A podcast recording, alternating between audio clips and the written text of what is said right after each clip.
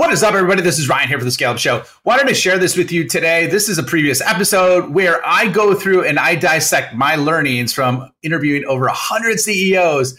And this is hyper relevant for what's about to happen in 24 and the end of this year in 23 when this is being recorded. So, wanted to share this with you again and make sure this was on your radar because this was a gem. People absolutely loved it. So, hope you enjoy it. If you haven't listened to it, if you have listened to it, feel free to check it out again. I know I'm going to do the same thing and I hope you enjoy the episode.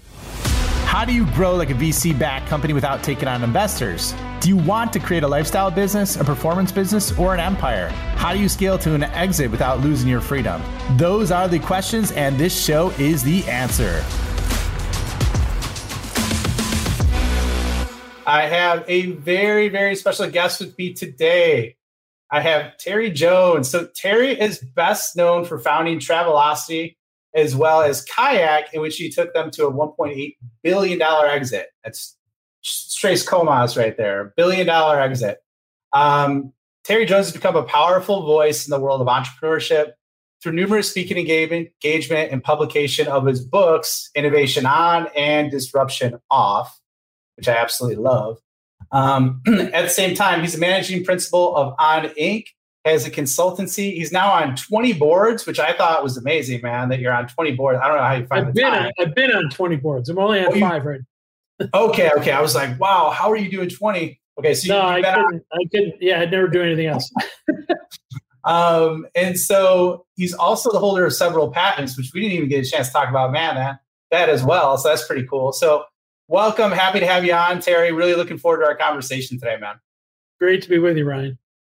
Yeah. So um, it was great chatting with you a little bit before and just kind of getting your viewpoint on what's happening, what's going on right now in the world, and you know, kind of your history as well. So, however, uh, the listeners did not get that chance to really sit back and hear about your history. So, can you just walk everyone through your, your superhero origin story and kind of how you came about and how, how this how this man Terry Jones was created. Yeah, I, arrived on a small spacecraft from a faraway planet. No, um, well, I didn't know. You know, I went to college and majored in history, and uh, when college was finished, I was sure I was going to go to Vietnam. I had a low draft number, and uh, I got rejected by the draft because of my back. So I didn't have to go to Vietnam, thank God. Um, and my college roommate dad was a pilot for Transworld Airlines, which at the time was the second largest airline in the world. He said, I have a free pass and I'm going to lose it um, if I go to grad school. So I'm going to spend a year going around the world. And uh, another friend and I said, Well, we'll go with you. So we spent a year traveling around the world. I recommend it to anybody who can do it when they get out of school. You'll never get that chance again. Go travel, learn about other cultures. I came back and said I want to get in the travel business. So I went to school at night uh, to learn how to be a travel agent, learn how to write tickets and compute fares. There were no computers in those days. Um, went to work for a travel company. Um, I was the only guy who spoke English as a native language. You know, we had the Polish desk and the Russian desk and the Spanish desk. um, I was a receptionist. And six months in, my manager said, let's go do a startup. So we quit and we opened a travel company focused on Eastern Europe and the USSR, uh, which was booming at the time. And uh, so I spent five years traveling back and forth to Russia. Uh, built a built a big business. We became the 50th largest travel company in the U.S. in five years. And but during that time, I got into computing, and uh, I jumped to the computer company that we were using that was selling computers to travel agents. Mm-hmm. Uh, so I, I, I was in sales, and I even did installations. So I install the software and uh, then make the sale and uh, teach them how to do accounting. Uh, and after about six months, that company, we sold it to American Airlines.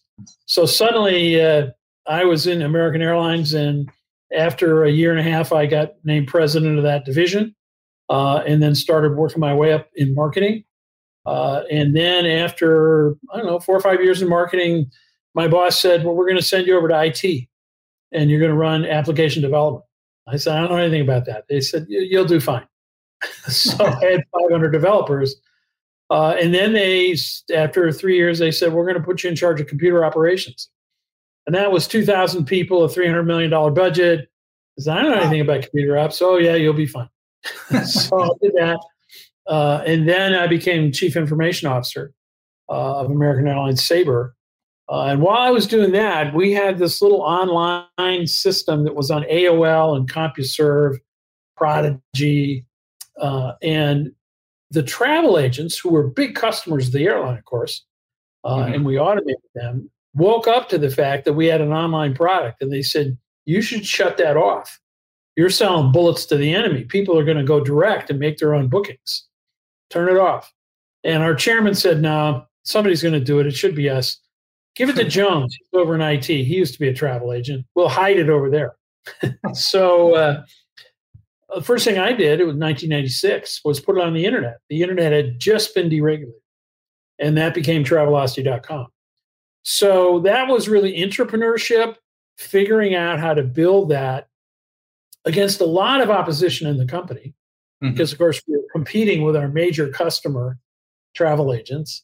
Um, and I, my whole book on innovation is about that entrepreneurship so we built it up and took it public. We had a billion dollar IPO um, and ran it as a public company for several years. And then eventually, uh, Sabre, the computer division of American, decided it was too important to be public. They wanted to own it. Uh, hmm. so they bought it back. And you know, we were at, we were the largest for a long time, bigger than Expedia, and of course bigger than Priceline, which is now Booking.com, who's the biggest. Um, so when when they bought it back and took it private, I bailed because I said, you guys are going to screw this up, which they did. They took a billion dollar company and later sold it to Expedia for 280 million. Come so on. They, nah, yeah. Well, you know, they, they put it back in the corporate world. So they broke it up as a company and they sent ops to ops and IT went back to IT and accounting went to accounting and it wasn't a company anymore. And it couldn't compete with Expedia, which was a nimble startup. Mm-hmm. And a lot of people don't know Expedia was started by Microsoft. So here you had, you know, Microsoft fighting with American Airlines. It was, sort of battle of the titans. Mm-hmm. Um, and so then I became a speaker and an author, um, and I started joining boards. Uh, and I was working at a VC company, General Catalyst in Boston, helping them with travel investments. And we kind of wondered why there wasn't vertical search in travel. And mm-hmm. we said maybe there should be a vertical search company. We looked at a few, and Joel Cutler, the real visionary VC there, said, I think I want to fund this. So he went out and he found the CIO and the CEO, and I became the chairman, and we started kayak.com and uh, really the first vertical search for travel. And that was a great eight year ride as chairman. Um, and uh, as you said, we, we took it public and then we sold it to Priceline for a billion eight. So that was a, a great ride. Uh, and then I did more boards, and and as you and I just discussed, I got a call one day from the chairman of IBM who said, "Would you come up and teach uh, IBM Watson about travel?" Uh, that turned into an investment in a company called Wayblazer, which uh, ran for four years. Unfortunately, failed. Um, it happens with startups. I've done five now, um, and uh, we were just too early with AI and travel. Um, mm-hmm. But learned a lot about AI, and uh, you know now I'm still speaking and writing and and uh, doing board work uh, and some some investing uh, and a lot of mentoring. So I'm on a lot of advisory boards. That's that's fantastic. I mean, and like I told you when we first started talking, just the diversity of experiences that you've had is is. I mean, if there's a fly on the wall for for some of the things that you kind of saw and went through, I'm sure there's some amazing stories. So let me ask you. What's that? There are a few. yeah. Well, so what was it like for you emotionally to go through all that? Like, and it sounds like you just kind of kept leveling up in different areas and they led to new opportunities. So, however, like I'm sure there was some hard times or possibly some dark times when you were trying to oh. create all that. So, what, what was that yeah, like? I mean, look, about that, right? leaving Travelocity was was a very difficult decision. I could have stayed, um, and they wanted me to stay, but it just didn't make sense. And um, I said, you know, it's time time for a change. And the chairman of America said, "You're 55. You know, what are you going to do?" And I said, "Oh, I'll figure out something." And you know, I figured out this great career where I could be a speaker and a board member, and a, I would I did consulting for several years. I wrote two books. Um, you know, I think what's key is being curious, and I'm always curious about new things. I'm constantly reading. And one of the great things about speaking as I do now on disruption, my, my new book is Disruption Off, available on Amazon, um, is I speak to so many different industries so you know whether whether it's uh, I just just talked to the largest water company in the world, or a, you know a tech company or a security company, you can always learn about their business when you go to their conference or when you make a speech, and you find all the parallels, and, and that's what's fun about speaking. So when I talk about technology, and and you know I've got an upcoming speech uh, at Couchbase, big database company well, I'm going to talk about technology in other businesses and let them put the points together in their head because that's when you remember. So I might talk about drones in the oil industry or AI, you know, supporting the financial industry or something else and let them think about, well, I could do that if I did this. So, you know, success, particularly in technology, is about being curious enough to put different pieces together in a new way uh, to create more value. And, and that's what I think I've done in my career. Have you read the, the book, The Innovation Secrets of Steve Jobs? Uh, no, I've read his biography and some other books, but I haven't. That's okay. a good one. I should pick it up. That, that book's been recommended to me numerous times, and I, I ordered the presentation secrets of Steve Jobs, but I heard the innovation yeah. secrets of Steve Jobs is absolutely amazing. So it just got me thinking of that when you're talking about like having unrelated topics or areas trigger like actions in there. So well, yeah, innovation. You know what I say in my book is that culture and team are the two most important parts. You know, creating a culture where you allow failure uh, is mm-hmm. critical, and a lot of businesses don't allow failure. You know, if you fail, you get driven out. Well, kill projects, not people. Usually, it's the project that failed, not the person. But if you kill people, then you won't get any more innovation. So, you know, culture and, and having a team of people who are the the glass half empty people, you know, or I mean the glass half full people, you know, it, it, the people who want change, the people who are driving it forward is really important. Mm-hmm. Yeah. Um, it looks like we have Halim on here. Halim, hello. He's saying hi in the chat. Um, so, so Terry, I guess the question for you is, I mean, you're talking about, you know, disruption off but then you talk about disruption so so walk us through that man like walk us through your view sure. on that and what and how massively it's been accelerated over the last well, yeah it's amazing you know during covid digital disruption actually accelerated so we're seeing you know amazing things where e-commerce is up 30% instacart hires 300000 people you mm-hmm. know uh, curbside pickup, grocery delivery. Uh, it's all happening at speed. You see major companies changing. Shell announced peak oil. They're going to pump less going forward, and they're installing 50,000 electric car chargers. GM announced the end of the internal combustion engine.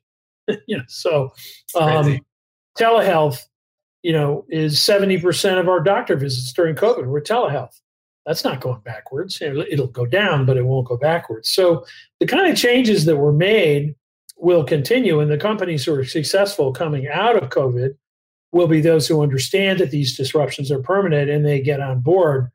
Uh, even new business models.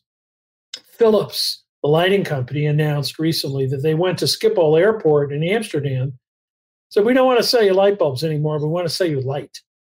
We want a 20 year contract to light the airport and they got it. So they put in immediately bulbs that use less power because they're paying for the power, bulbs that last longer because they're paying for the bulbs. And now they have a 20 year contract for an outcome.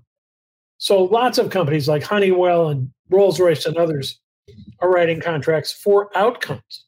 We're seeing subscriptions. You know, who whoever thought we'd subscribe to razors? Now, as you can see, I don't use a razor, but a lot of people do. And uh, you know, billion dollar shave company, right? Through subscriptions. So new business models are here, supported by new technology. The combination of AI, 5G, and IoT you know, is revolutionizing, revolutionizing manufacturing. Um, I'm on the board at Boingo, uh, and and we build you know cellular and Wi-Fi networks, and we're finding corporations want to put in 5G networks in factories because of the low latency.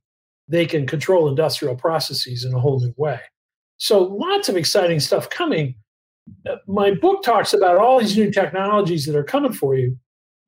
That's the first half of the book. That's to scare the crap out of you. the second half of the book is what do you do about it? And it, again, it's really about building a culture where you take risk because without experimentation and risk, you're just going to die in the vine, right? Mm-hmm. And, and, and what's the right culture to do that? How can you be more agile? How can you make decisions more quickly? So that's that's really the book, and that's really what I preach to corporations is because of quarterly earnings, you've driven innovation out of your company. And you can't do that anymore because you know there there are 10,000 startups every year that are biting your ankles and and pretty soon one of them is going to knock you over it's interesting so I, I got two questions for you as a follow-up to that i mean what's the favorite your favorite innovation or i should say disruption that you've seen over the last 12 months or coming over the next 12 months well, you know, I think it, it probably is this any any business that combines artificial intelligence with the other technologies that are changing. So the combination of AI and 3D printing, for example, um, mm-hmm. GM just used that. They created 5,000 iterations of a seat bracket with AI, little tiny part, right? And they eventually designed this seat bracket that looks like a Klingon warship. It's really weird looking. uh, can only be built by a 3D printer. But guess what? It's 50% stronger and 20% lighter than the previous part. Well, imagine if all the parts in a car were 20% lighter. What would that do to mileage? Right? Oh, yeah. uh, and, and people say, well, 3D printers are too slow. And I say, well, they only have to be faster than the boat from China right, where the part was made before. so that'll be that fast. Um, and, and so that combination is interesting. You know, the combination of IoT with AI. So at Honeywell, they have sold sensors for years. Like mm-hmm. sensor says, oh, the compressor failed, and the red light goes on. Well, now instead of that, they will tell you the compressor failed, the air conditioning went off in section two. We've turned on the backup and dispatched service.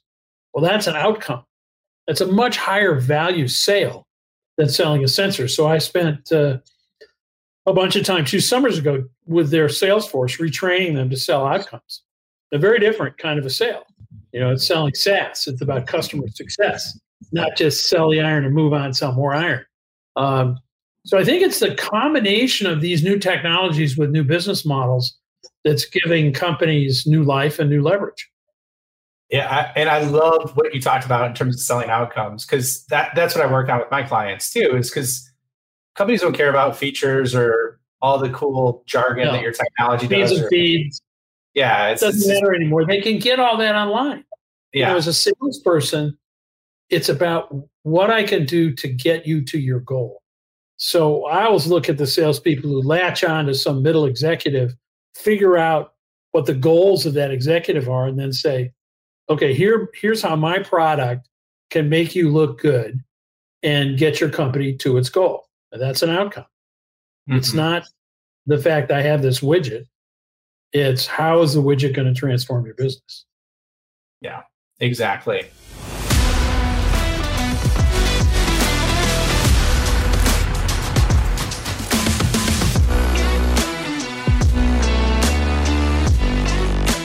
Hello, this is Ryan here. Real quick, if you are enjoying this episode, please hit the subscribe button and leave a comment or review. If you want more help or just want to learn more about what the top SaaS CEOs and founders are doing, check out my website at www.ryanstaley.io. Join my newsletter, check out other free content resources I have there, and let me know if you want to scale your business. Now back to the episode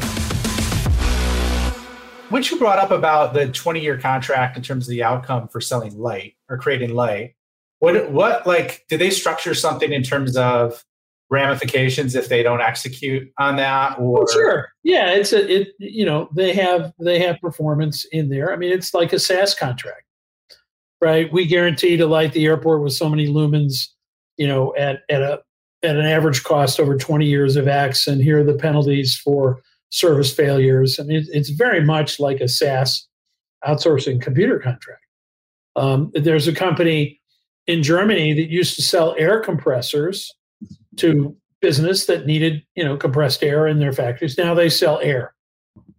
They, they just they said we'll supply this much air every month. Uh, much more profitable for them, easier for the company. Company doesn't have to run the compressor and find people. They just they just buy air.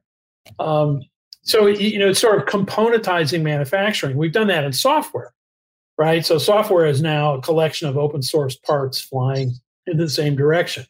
Um, mm-hmm and you add a little bit of your own sauce on top. Now that's what's happening with manufacturing. I'm going to outsource these parts of my factory to somebody else who's selling me the light and selling me the air and selling me the fuel. And I'm the one who, who puts it all together and makes a widget.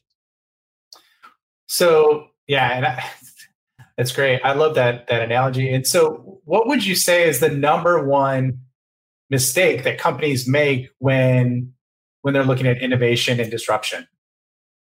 Well, we talked about it. I think I'll give you an example. So I went to speak at a major insurance company. We spent all day with their 200 top execs talking about innovation. Everybody's pumped. We talked about culture and team and idea generation, idea selection. And then the chairman came in and said, Well, this is all good, but don't run around with your hair on fire. You only innovate about these two things in the company. Everybody's like, the air went out of the room because the guys in accounting had had some ideas. Well, they can't, you know, they were locked out, and the guys in shipping were now locked out. And everybody's like, it's crazy. You, you need to let people go and innovate um, and celebrate those successes and celebrate the failures. Right. You know, this is this is Ryan's idea. It failed. We're giving Ryan a, a better job because it was the project that failed. Mm-hmm. Um, and, and, innovation can happen anywhere. I was at a, another company, 100 years old. It was an insurance company. Before the meeting, this one came up and said, I did something innovative. I said, What was that? She said, Well, I noticed that everybody had to handwrite their applications on a PDF. So I unlocked the PDF online so they could type it and just submit it. And that way we, we, we didn't even have to scan it. Right? We got mm-hmm. the data. Now, I didn't want to tell her that I that idea was so old that the IRS had done that like five years before, but it was innovation to them, and it made a huge difference. And she did it in her department, and and nobody told her to. I mean, that's when you know you start getting accelerations in companies where people feel it's okay to try this, and you won't kill me if I fail. Um, and that has to come from the top down. You have to reach down as a leader and celebrate those successes and the failures. And then you'll start getting more ideas. You know, at, at General Dynamics, they read about crowdsourced ideas. So they did this mm-hmm. online crowd. We'll get ideas from everybody in the world. Half of the ideas came from their own employees. They just hadn't listened before. Shut up. So really? The ideas are there, but you have to be welcoming of those ideas and listen to them all the time. I mean, at, at Kayak, we we didn't have a phone bank because we're a search company, but we did get emails. All the customer complaints went directly to the engineers. Mm-hmm. And you might think that's crazy because engineers earn a lot of money. But our slogan was give the pain to the people who cause the pain. and, and they listen and they fix the code right away. When, oh, you know, as opposed to filtering it through other people, um, they can hear the customer's pain and they can innovate and, and I, have never heard of that before, so that that's pretty cool. um, so, like, I guess, like tactically, let's take it one level deeper.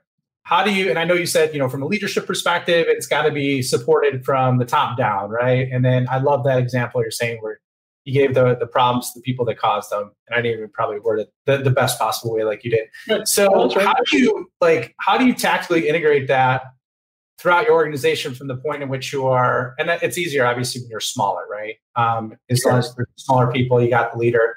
But how do you integrate that into a day to day, week to week activity where you're celebrating the losses and uh, also fostering innovation? and disruption. So like, how do you integrate that into a culture? Because there's there's so many people like tech CEOs that I'm working with and and they're listening that would love to hear that. Well, you know, there are a couple of things you could do. Um, one of the things we did at American is, you know, we had an incentive program for ideas. And in this case, you know, we gave people goods. You could win a refrigerator or Mink coat of whatever you wanted.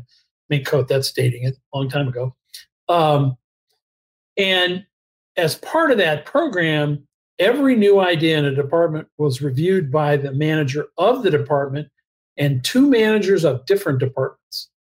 Hmm. Because what we learned was you might, for example, here's here's a real world example.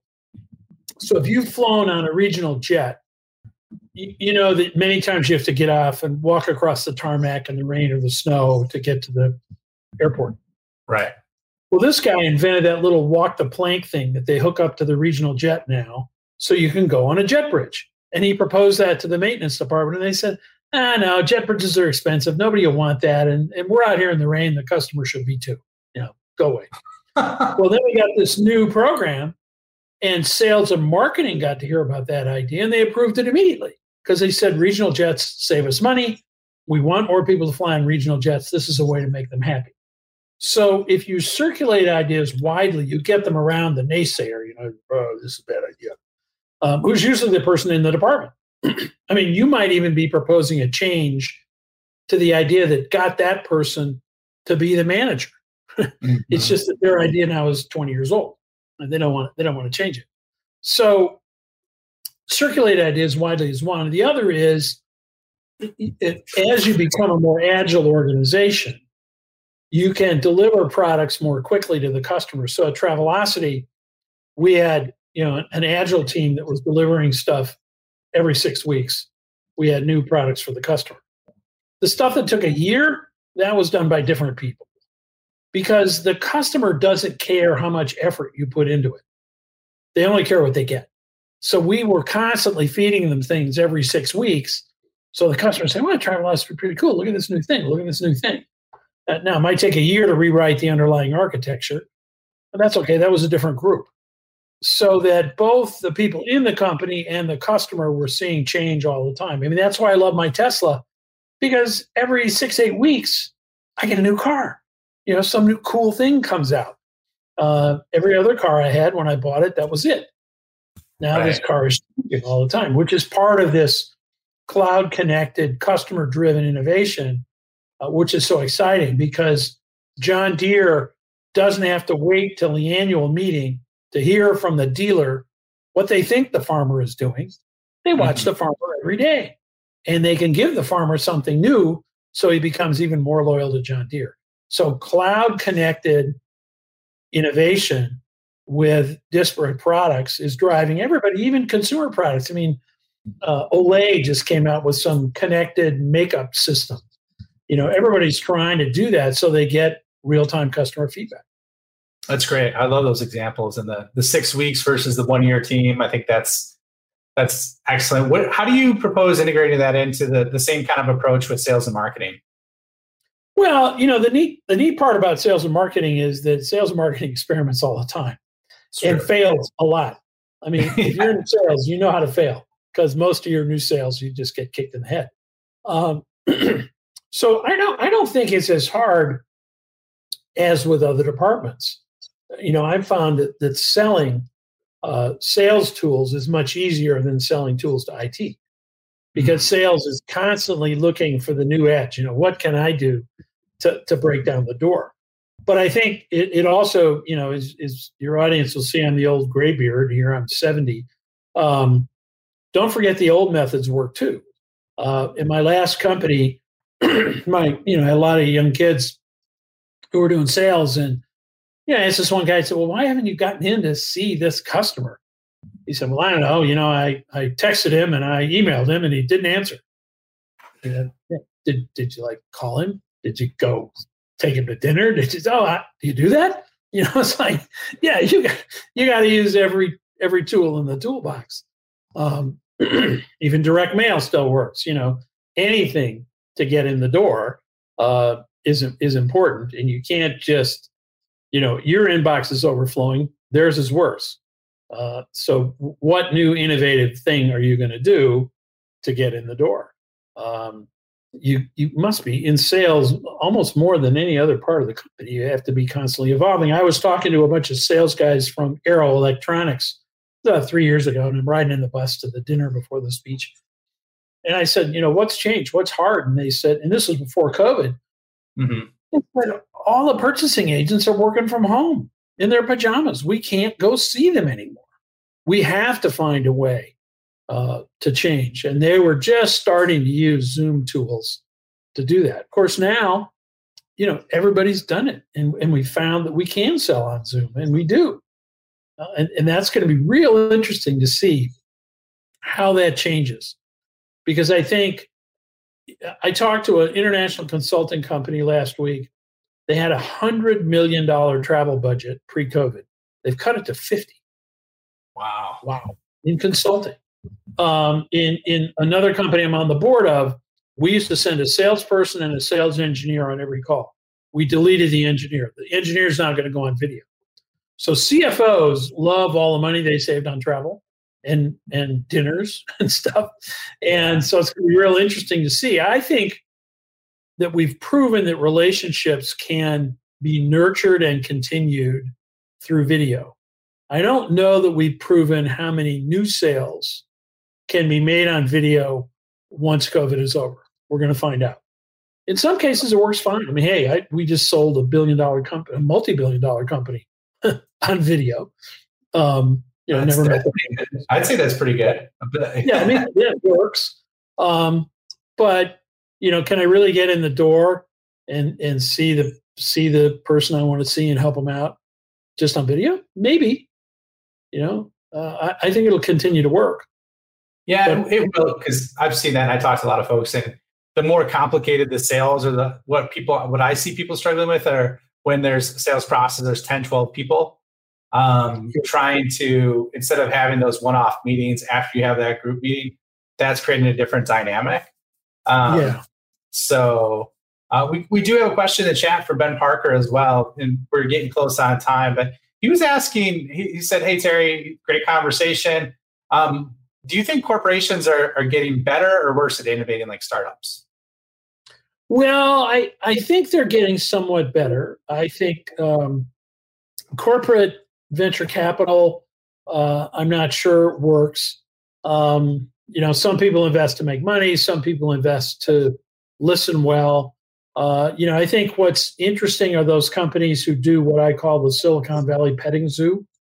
they go out to Silicon Valley and they they look at a dozen startups. I was out with Ken Chenault, the former chairman of American Express, and he was doing it. And he said, I do it twice a year. And we either buy the companies or, you know, understand they're going to be a competitor or we're inspired and, you know, kind of steal their ideas and go build it. Um, I think that's when what's important is to keep uh, your ear to the ground at, at, what's happening because you know 75% of startups fail so they're not always the best ideas. But you look at Jamie Dimon's shareholder letter this week. He said, you know, fintech is going to come bite us in the jugular. We've got to change in finance. And fintech is coming. You look at Jeff Bezos just wrote his last shareholder letter as as CEO because he's retiring, and you know it's about how do you add value. So I think there are companies who do it, and we're seeing these big announcements. You know whether it's Mass Mutual into Bitcoin or or the end of the internal combustion engine, you know, some of these companies are really understanding they have to change, but they're always the ossified old companies who say, well, it'll never happen. I mean, look, the the world's best candle company did not invent the light bulb, right? They just improved the candle. it's, it's pretty hard to, to move on. You, you heard the head of Toyota say electric cars will kill this industry, you know, and, and he's going to go the way of the buggy whip. You know, it's not going to work. Where other people yeah. are saying we we see it, we're changing. Look at British Petroleum just made the biggest bid ever for a wind farm. You know, because these the big oil companies are saying we're in the energy business, but a couple of them aren't. A couple of them are saying no, we're staying in oil. Okay, how do you make it work? At, at uh, Valero, I spoke to Valero Oil, and you see their gas stations everywhere. Oh, yeah. Um, their their most profitable product is reclaiming uh, grease and oil from restaurants and making biofuels. And I talked to the guy who did that, and he said, I had so much trouble. You know, my damn oil didn't come out of the ground. Everybody, nobody understood what it was. And now I'm running the most profitable division. It was a huge battle, but the chairman was supportive, and now it works. And it, it takes that has to come from the top. Right. That's crazy. I mean, that's I mean that's awesome. Not crazy. It's awesome. So um, it's crazy and awesome. So I'm just processing everything in real time, man. So we're just about up on time. Where where can everybody find you? Where can they learn more about sure. you? Um, well, tbjones.com. T is in Tom, B is in boy, jones.com. tbjones.com is my website. You can find me there. There's tons of videos of, of speeches on all kinds of topics on innovation and change. My books on innovation and disruption off are available on Amazon in paperback, Kindle, and audiobook narrated by me. Um, so I think they're very unusual books. They're both 72 three page chapters. So they're a cookbook. You can read them super fast. They're short form media for today. Um, it's a business book you'll actually finish. Uh, and uh, I'm a great speaker, virtual or in person. I'm fully vaccinated and giving my first in-person speech next week. Nice. Um, so happy happy to come help your organization talk about innovation. And one thing I really do in those is is heavily customized. So what I want to do is learn about your industry, learn about what you're doing, put that in my speech. I call my speech a jelly donut. Every everyone has new jelly in it. The, the donut is kind of the same. Um, so I want to I want to make it relevant and and useful for your team because a lot of speeches are just oh, you're the guy after lunch. And I want to be the guy where you walk away and say, I can do some of these things next week because I don't need to do this. I want to do it to help corporations change. Yeah.